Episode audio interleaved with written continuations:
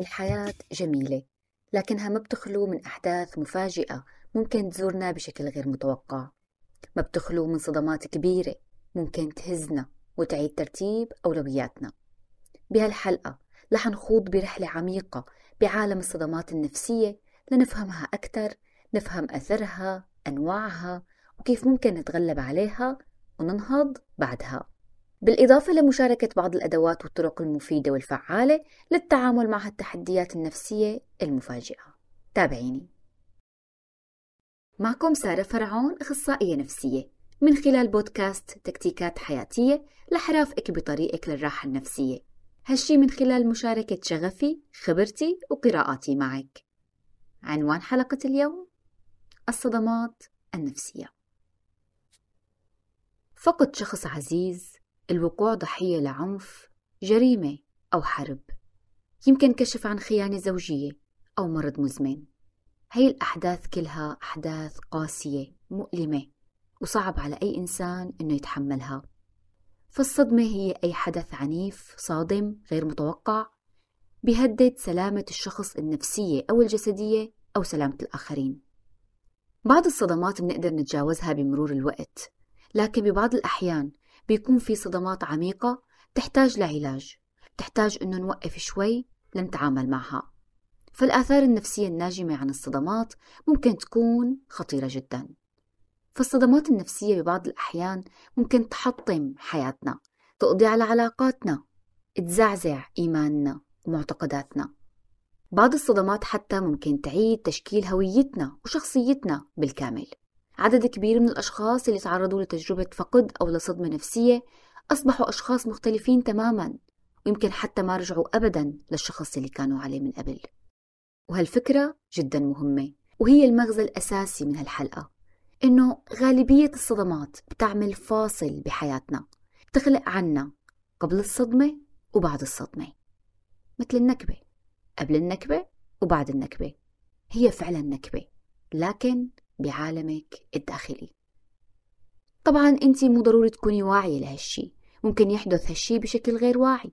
فالصبية أو البنت اللي بتكتشف عدم إخلاص زوجها أو حتى عائلتها المقربة ممكن تصبح شكاكة أكثر تقل ثقتها بكل الأشخاص اللي حولها ممكن كمان تقل ثقتها بنفسها أو تقديرها لذاتها.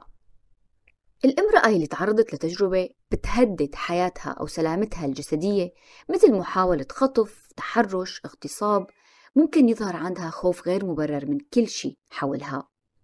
من المشي بالطريق الذهاب وحدها لأماكن جديدة. ممكن كمان تلاحظ أنه بدأ يظهر عندها قلق وتوتر مفاجئ وطبيعي جدا ما يخطر لها وما تعرف تربط بين هالأحداث فبعض الصدمات ممكن تغير فيكي صفات شخصية معينة. بتخليكي أكثر شك أقل ثقة بنفسك أكثر خوف مثل ما ذكرت قبل شوي. وفي نوع آخر من الصدمات ممكن يتحول لاضطراب نفسي. اضطراب الكرب ما بعد الصدمة. رح أحكي عن هذا الاضطراب بشكل موسع أكثر بنهاية الحلقة. فهيك نحن بنكون أمام نوعين من الصدمات. نوع ممكن يغير فيك صفات شخصية ونوع تاني ممكن يتحول لاضطراب. أثناء الاستشارات لما بلاحظ إنه الصبية اللي عم بتعامل معها ظهرت عندها أعراض فجائية وهي أصلا مستغربة منها مثل العصبية، تقلبات المزاج، آلام جسدية ما لها أي سبب عضوي. بحاول فورا دور على حدث مؤلم أو مفاجئ وبالفعل منلاقي هذا الحدث. بعض العميلات بيستغربوا سارة معقول؟ هالقصة كتير قديمة وأنا الحمد لله تجاوزت الموضوع وأموري تمام صحيح ممكن تكوني تجاوزتي طيب والآثار؟ آثار هذا الحدث وين بدها تروح؟ ضلت موجودة داخلك غيرت فيكي أشياء أنت ما انتبهتي لها أحيانا بتغير فيكي أشياء للأفضل لكن ممكن كمان تغير فيكي أشياء للأسوأ لهيك من الضروري جدا إنك تكوني واعية للآثار اللي ممكن تتركها فيكي الصدمات النفسية لحتى تقدري تتعاملي معها. الأيام الأولى بعد الصدمة ممكن تكون من أصعب الأشياء اللي ممكن نعيشها. الشعور بالضيق ما بيفارقنا. ممكن نشعر بشلل نفسي تام. مالنا عارفين شو نعمل بعد اللي صار ولا كيف نتصرف. ومع كل خطوة عم نخطوها بحياتنا الجديدة بعد الصدمة منشعر بالألم مثل اللي عم يمشي على أرض مفروشة بالزجاج. شو بنقدر نعمل بهالحالة؟ بيقول الدكتور النفسي جاي رينش صاحب كتاب الإسعافات الأولية النفسية ابدأي بتسكين ألمك النفسي. حاولي الحصول على الدعم من الأشخاص المقربين من حولك. ممكن ترفضي بالبداية وتشعري بالحاجة إنك تكوني وحدك لكن الدعم من الآخرين رح يكون جدا مفيد إلك. بتقول الدراسات إنه الأشخاص اللي عندهم وسط اجتماعي داعم بيكونوا أكثر سرعة بتجاوز الأحداث المؤلمة. تقبلي ضعفك ممكن أحيانا الواحد ما يحب يشعر بالضعف ما يحب يشعر أنه هو بحاجة للآخرين. لكن كلنا بشر والبشر من صفاتهم الضعف. بحالة عدم رغبتك على الحصول على الدعم أو في حال فقدان مصادر الدعم ممكن تلجئي للكتابة. كتابة مشاعرك وأفكارك على الورق ممكن أنه تشعرك ببعض الراحة وتخفف من ألمك. فضروري أنك تعبري عن مشاعرك ولو حتى بينك وبين نفسك. ضروري تتعرفي على هالمشاعر وتعيشيها. المشاعر هي طاقة تحتاج لتصريف لازم تطلع منك لا تخليها بداخلك. إذا حبستيها بداخلك بدها تلاقي مخرج آخر. إما باضطراب نفسي معين أو بآلام جسدية مفاجئة ما لها أي أسباب عضوية. وهين الأشياء الخاطئة الشائعة اللي بيقوم فيها البعض أثناء مساندة الأشخاص اللي بيعانوا من صدمة نفسية أو تجربة فقد وهو إخبارهم بالتوقف عن الحزن. الشعور بالحزن بهي الفترة هو استجابة نفسية طبيعية جدا لهالظروف الشديدة وما لها أبدا اضطراب نفسي وغالبا بيخف هالحزن بمرور الوقت. بعض الأشخاص كمان ممكن يجبروا الشخص المتعرض للصدمة على الحديث عن مشاعره وأفكاره كنوع من الدعم والمساندة. لكن هالفكرة ما لها فكرة جيدة دائما. معظم الخبراء حاليا بيقولوا إنه ما في طريقة واحدة صحيحة للتعامل مع حالات ما بعد الفقدان أو الصدمة. لهيك إذا مرقتي بتجربة صعبة لا تخلي حدا يجبرك على التحدث عنها إذا كنتي انت مالك مرتاحة. لكن إذا كان عندك الرغبة بالتحدث فأكيد ما في أي مشكلة. اعملي الشي يلي بيريحك انتي ومن أهم الأشياء اللي ممكن تخفف من ألمك هو الدين. عم تزداد الأبحاث بخصوص هالموضوع يوم بعد يوم بسبب أهميته الكبيرة.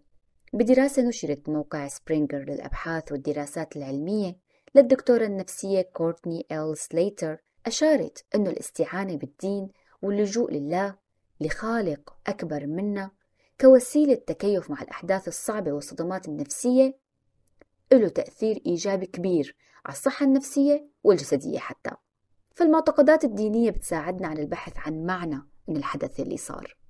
ممارسة الشعائر الدينية بيشعرنا بالراحة بيحفزنا كمان نقرب من الآخرين ونطلب الدعم منهم والدعاء وطلب المساعدة من الله بيشعرنا براحة كبيرة بالأوقات الصعبة.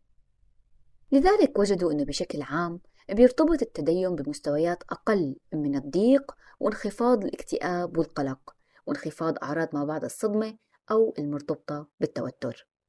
وجدوا كمان أنه غالبية أفراد عائلات ضحايا جرائم القتل والنساء الناجيات من العنف المنزلي يلي اعتمدوا على الله كمصدر للقوة والراحة كانوا أكثر قدرة على تجاوز الحدث المؤلم.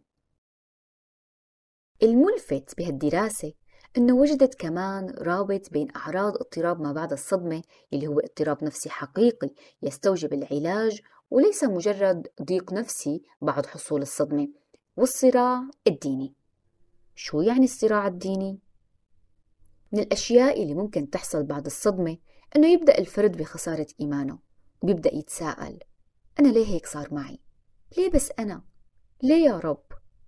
ببعض الأوقات ممكن تتحول هالتساؤلات لتشكيك بوجود الله تشكيك بالمعتقدات الدينية وهالشي بدوره بيزيد من الضيق الشعور بالاكتئاب الأعراض الجسدية وزيادة أعراض اضطراب ما بعد الصدمة.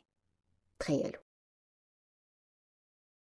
ذكرت ببداية الحلقة أنه الصدمات النفسية ممكن إنها تحدث فوضى كبيرة بحياتنا ويمكن أنه تجعل منا أشخاص مختلفين عما كنا عليه سابقا. ببعض الأحيان عند التعرض لصدمة قوية بنكون بحاجة لهوية جديدة. طيب ليه يا ترى ممكن الصدمات تأثر على هويتنا الشخصية؟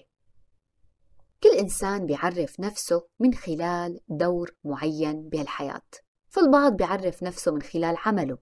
البعض من خلال دوره كأب أم كزوجة. والبعض ممكن من خلال تمتعه بصحة جسدية ونشاط عالي. لما بنفقد هالدور المهم بالنسبة إلنا بنكون بحاجة لإعادة اكتشاف شخصيتنا من جديد لحتى نبحث داخلنا عن أشياء ذات معنى لحتى نجد طرق جديدة للعيش بنفس الدور أو البحث عن دور مختلف طيب كيف ممكن نستعيد هالدور من جديد؟ رح خبرك بتمرين ممكن يساعدك كتير على تحديد الأدوار اللي ممكن إنك فقدتيها بعد الصدمة قومي بكتابة صفاتك وقدراتك يلي بتقدريها بذاتك وبيقدرها كمان الآخرين فيكي قبل وقوع الحدث المؤلم. مثلا مثل التفاؤل الإنجاز الكرم المثابرة الذكاء الاجتماعي. بعد هيك حددي الصفات يلي بتشعري إنها ما عادت موجودة اليوم بحياتك أو ممكن صارت قليلة جدا. بعدين اكتبي عن كل صفة بقائمتك فقرة صغيرة. وبتصفي فيها سبب شعورك باختفاء هالصفة. مثلا إذا اختفت عندك صفة الإنجاز ممكن تكتبي شعرة بإني غير منجزة وغير قادرة على الإنجاز بعد ما فقدت عملي يلي قضيت فيه سنوات طويلة بعد هيك ممكن تذكري بهي الفقرة الأشخاص أو الأنشطة يلي ممكن تساعدك إنك تسترجعي هاي الصفة هي. مثلا ممكن أعمل عمل تطوعي أو ساهم بعمل تطوعي رح يمنحني شعور جيد وإني أنا لسه قادرة على الإنجاز. ممكن كمان أطلب المساعدة من صديقتي اللي شجعتني على التقديم على العمل القديم فممكن تساعدني بإني لاقي عمل جديد. بعد ما تكتبي عدة فقرات عن الصفات اللي انت اخترتيها قومي بترتيب هي الصفات طبقا لقابليتها للتنفيذ والتحكم فيها عاطفيا. لأنه مو كل الصفات سهل أنه نحن نبدأ فيها نبدأ باسترجاعها. وأخيرا حطي لنفسك هدف مريح من القائمة لحتى تشتغلي عليه بأفضل ما عندك. مثلا أنا ابتداء من بكرة بدي روح مع رفيقتي للجمعية لحتى أتطوع بالطبخ أو طهو الطعام للناس المحتاجة. هالتمرين هاد ممكن يفيدك ممكن تجربي إنك تقومي فيه بعد العودة لحياتك الطبيعية مثل العمل والقيام بأعمال المنزل. حدثت قبل شوي عن دور الدين بتجاوز الصدمات النفسية لكن أحيانا بتكون الصدمة قوية جدا. لدرجة إنه ممكن تهز الإيمان القوي لأي شخص. أبسط سؤال يمكن إنه يخطر له ليه أنا بالتحديد حصل معي هالشي؟ الصدمات النفسية ممكن إنه تهز معتقداتنا الراسخة داخلنا وهالشي ممكن يجعلنا مضطربين أكثر.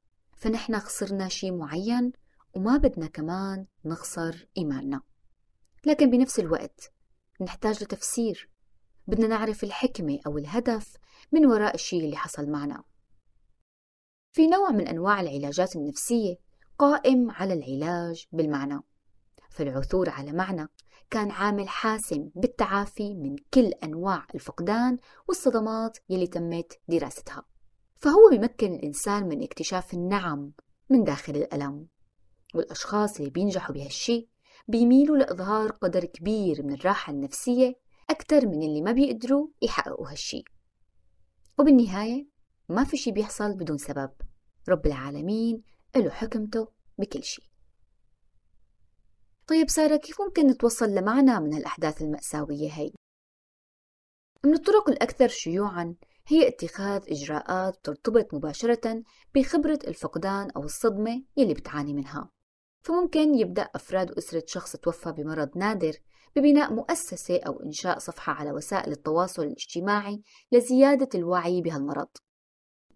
النساء يلي كانوا ضحايا لعنف منزلي تحرش اعتداء اغتصاب ممكن يبدأوا بعمل حملات توعية المساهمة بإنشاء جمعيات أو تقديم ورشات لكيفية التعامل مع هالشي أو تقديم كمان خدمات دعم نفسي.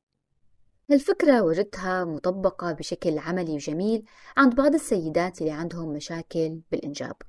المشاكل بالإنجاب ممكن تشكل صدمة نفسية وأحيانا بتكون صدمة نفسية كبيرة كمان لأنها رح تحرم المرأة من عيش دور الأمومة وبعض المجتمعات والعائلات ممكن تحرمها كمان من دورها كزوجة. فشاهدت عدة مجموعات أو جروبات على الفيسبوك لمجموعة من هؤلاء السيدات عم يشجعوا فيه على الاحتضان ويعرفوا فيه بشكل أكبر ويحكوا تجاربهم ويتناولوا أسئلة شائعة عنه. اللي ما بيعرف شو يعني احتضان. الاحتضان هو تبني لكن بطريقة إسلامية.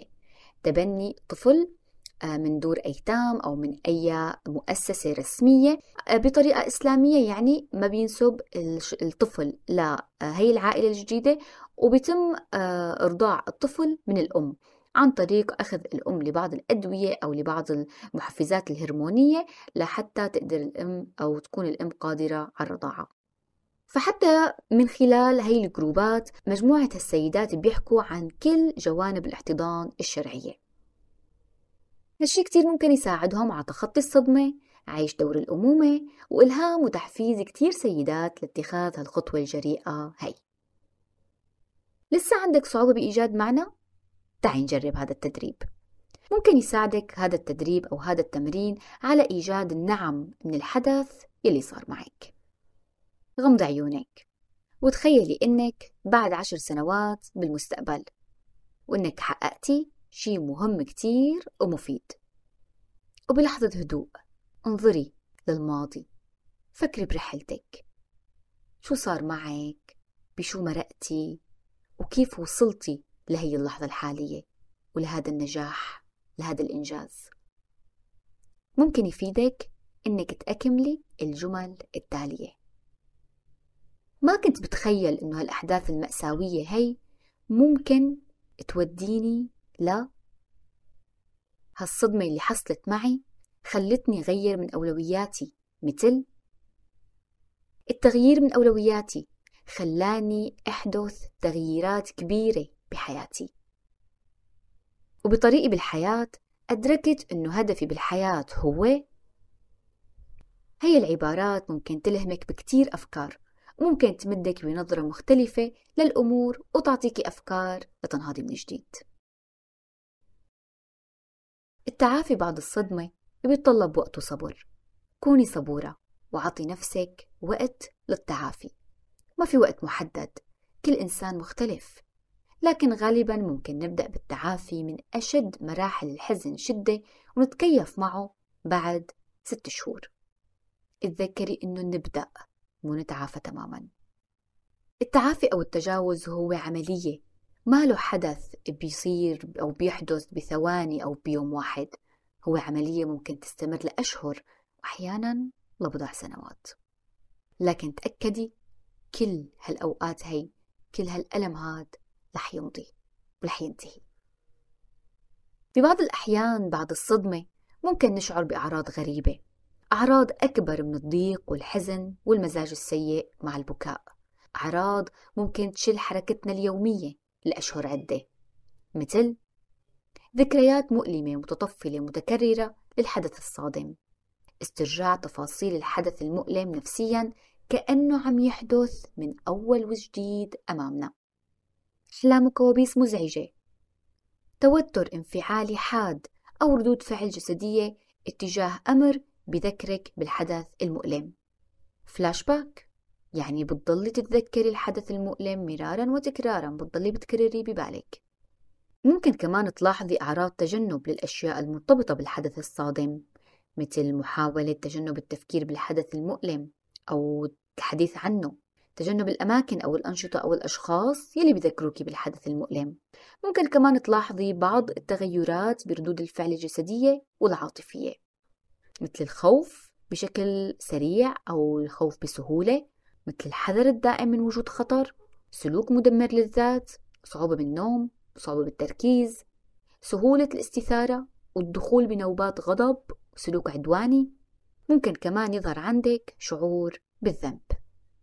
طبعا بيصاحب هالشي صعوبة أو عدم القدرة تماما على أداء واجباتك اليومية والاجتماعية لفترة ممكن تتجاوز الشهر. هون غالبا بنكون عم نواجه اضطراب الكرب ما بعد الصدمة. إذا وجدتي أعراض شبيهة ضروري تراجعي مختص لحتى يقوم بالتشخيص الصحيح ومساعدتك على النهوض من جديد. كل ألم بيصيبنا ما بيجي وحده لازم يجي معه هدية. مثل ما في اضطراب الكرب ما بعد الصدمة بيقول علماء النفس في كمان ظاهرة النمو ما بعد الصدمة أو Post Traumatic Growth. بيعيش الفرد النمو ما بعد الصدمة لما بيقرر يبحث عن الخير النعم والأشياء الجيدة المخباية بين الألم. وهالشي بيؤدي لتجاوز الأزمة الكبيرة بنفسية جديدة وعقلية مختلفة. تم تحديد هالظاهرة من قبل علماء النفس ريتشارد تيتشي ولورنس كالهون وبناء على البحث اللي أجروه وصفوا خمس أنواع من النمو يلي ممكن يحدث مع مرور الوقت. أول نوع بيتمثل بتعرف الأشخاص الناجين من الصدمات على فرص جديدة موجودة أمامهم واستغلالها. بعرف إنسانة مرقت بوضع صحي كتير صعب لكن مع الوقت وجدت أنه هو كان فرصة للتخلص من فوبيا المستشفيات. وفعلا بسبب هالوضع الصحي هاد كانت قادرة أنها تتخلص من هالفوبيا. الصدمات ممكن تقرب الناس من بعضها بطريقة مدهشة ممكن تجعل الأفراد يقيموا علاقات أقوى مع الناس المقربين منهم أو مع الأشخاص اللي عانوا نفس معاناتهم. وبعض الأشخاص تجاوزهم للصعاب بيزرع داخلهم قوة كبيرة وبتخلي عندهم نضج كبير بيقويهم أكثر على مواجهة الحياة. والبعض بصير عندهم تقدير كبير وعميق للحياة بصيروا بيقدروا كل نعمة كبيرة وصغيرة عندهم وفينا نقول بيطوروا عادة الامتنان. وأخيرا تجاوز الصدمة عند البعض بيؤدي لإعادة التفكير بعلاقتهم مع الله. برأيي من أجمل أمثلة النمو ما بعد الصدمة هي المقاطعة كردة فعل للأحداث اللي عم نشهدها. شلون هلأ بتلاقي الناس بالسوبر ماركت كلها فاتحة الموبايل عم تشوف إذا هذا مقاطعة ولا لأ؟ عم تشوف بديل للمنتج الأجنبي عم تسأل على منتجات محلية. بكل مكان صرنا عم نشوف هدول الأشخاص. صغار كبار حتى أطفال. قد هالشي رائع؟ اتذكري إنك مالك وحدك. كلنا معرضين للإصابة بصدمة نفسية وبتوقع أغلب المستمعات ومحدثتكم كمان. سبق وتعرضنا لصدمات نفسية بشدات متفاوتة. الصدمات النفسية ما لها النهاية بل ممكن تكون البداية لحياة جديدة أكثر نضجا. هيك بنكون وصلنا لنهاية حلقة اليوم. بدي أسألك برأيك شو هي أفضل طريقة لتجاوز الصدمة؟ مهتمة أعرف رأيك بالتعليقات. تواصلي معي إذا عندك أي استفسار. شاركي الحلقة مع صديقاتك ليستفادوا. دمتم دائما بصحة نفسية.